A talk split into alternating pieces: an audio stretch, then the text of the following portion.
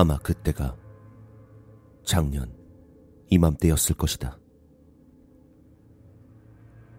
27살에 직장을 다니며 일에 만족을 느끼던 나는 지방 출장을 자주 나갔다. 매일매일이 피로했지만 내가 정말 하고 싶은 일을 이렇게 열심히 할 수 있다는 것에 감사하며 지방 출장을 나갔다.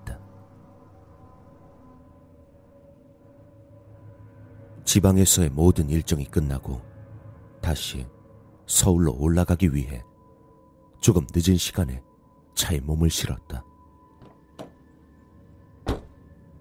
운전을 하기가 여간 피곤한 게 아니었지만 아버지께서 걱정을 하시니 서둘러 집에 가야 했다.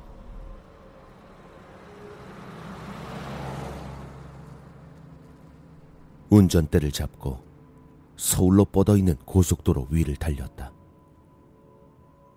어서 집에 도착해 푹 쉬고 싶은 마음이 간절했다.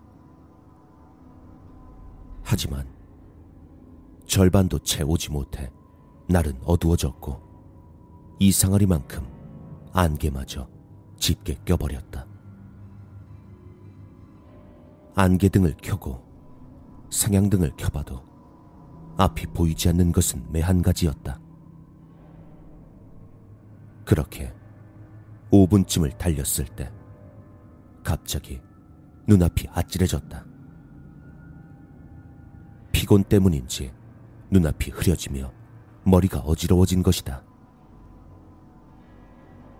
아주 잠시만 정신을 놓아도 큰 사고가 날 수 있었기에 핸들을 잡은 내 손은 축축하게 땀이 배어들었다. 그로부터 약 30분 동안 두통과 어지러움에 시달리던 나는 더 이상은 안 되겠다 싶어 조금 쉬기로 했다. 때마침 전방 500m에 졸음 쉼터가 있다는 표지판이 보였다. 다행이라고 생각하며 서둘러 졸음 쉼터로 향했다. 그렇게 들어간 졸음 쉼터는 휑한 느낌이 들었다. 주변을 둘러보니 사람도 없었고 차라곤 오로지 내 차뿐이었다.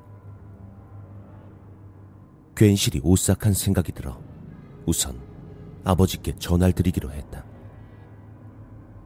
사실 아버지께 혼날 것을 걱정하는 것보다 그냥 누구든지 사람의 목소리를 듣고 싶었다. 핸드폰을 꺼내 아버지 번호를 누르고 통화 버튼을 눌렀다. 하지만 이상하리만큼 핸드폰 스피커가 조용했다. 신호 상태가 좋지 않은가 보다 생각하고 잠시 기다렸지만 20여 초가 지날 때까지 전화를 거는 소린 들리지 않았다. 난 고개를 갸웃거리며 통화를 종료하고 다시 전화를 걸어봤다. 하지만 역시나 신호는 가지 않았다. 답답한 마음에 차에서 내려 주변을 둘러보았다. 완벽하게 어두워진 하늘, 짙게 낀 안개, 불빛 하나 없는 쉼터.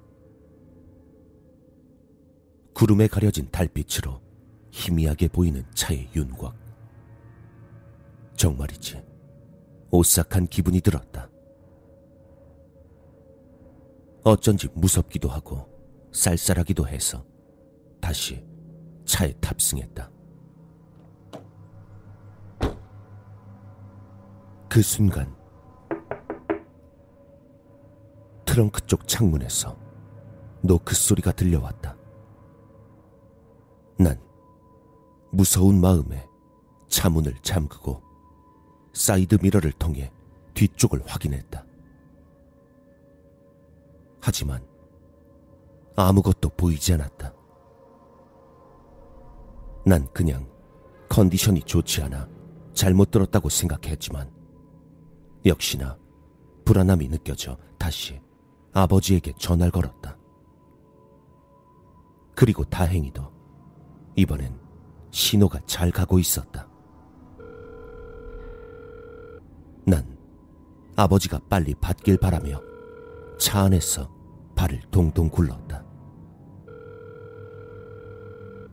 신호가 가던 중 아까보다 더 큰 소리로 차를 두드리는 소리가 들려왔다. 마치 뭔가로 트렁크를 내리치는 듯한 오싹한 소리. 전화기를 귀에 가져다 댄 채 고개도 돌리지 않고 눈동자만 움직여 백미러를 보았다. 하지만 여전히 보이지 않았다. 아무것도 없다는 안도감과 소리의 근원에 대한 공포로 난 패닉 상태에 빠졌다.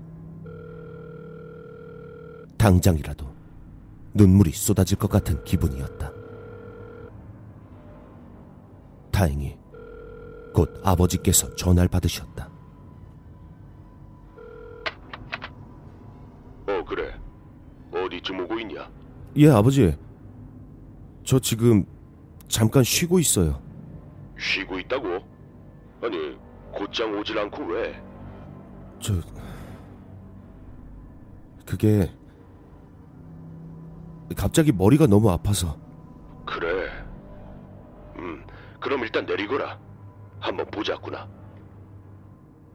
그렇게 말씀하신 아버지는 전화를 끊으셨다. 조금은 진정이 된 난 무의식적으로 운전석 손잡이에 손을 가져다 댔다.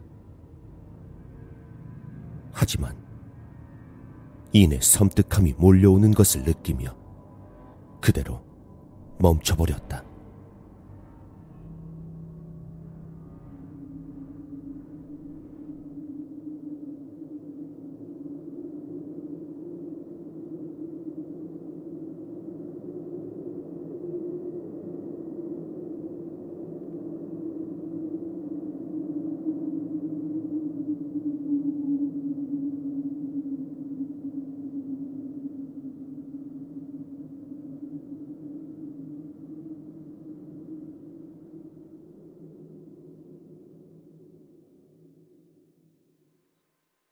그래.